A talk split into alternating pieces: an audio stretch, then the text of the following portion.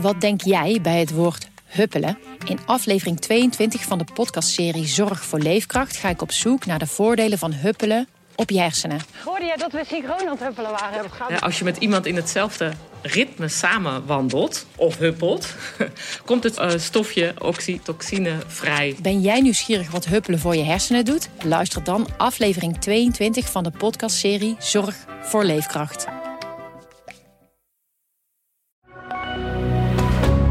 Goedendag, dit is het nieuwsoverzicht van de Stentor. Woonminister Hugo de Jonge wil grootschalige woningbouw in de stedendriehoek bij Apeldoorn, Deventer en Zutphen. Volgens woningbouwdeskundige Peter Boelhouwer is dat geen slecht idee omdat er werkgelegenheid is en de Randstad niet ver weg is. Wel zou volgens Boelhouwer de infrastructuur mee moeten groeien. Op de Veluwe lopen te veel herten en wilde zwijnen rond. Afspraken om een flink aantal van de dieren af te schieten worden niet gehaald. De provincie beraadt zich nu op andere maatregelen. Mogelijk kan de wolf daar een rol in spelen, al zal dat nog een aantal jaar duren. Joran van der Sloot heeft 18 jaar na de verdwijning van Natalie Holloway tegenover de Amerikaanse justitie eindelijk toegegeven dat hij het Amerikaanse meisje in 2005 op het strand van Aruba vermoordde. De Amerikaanse opsporingsdienst FBI heeft de bekentenis onderzocht en vindt de biecht van Joran geloofwaardig.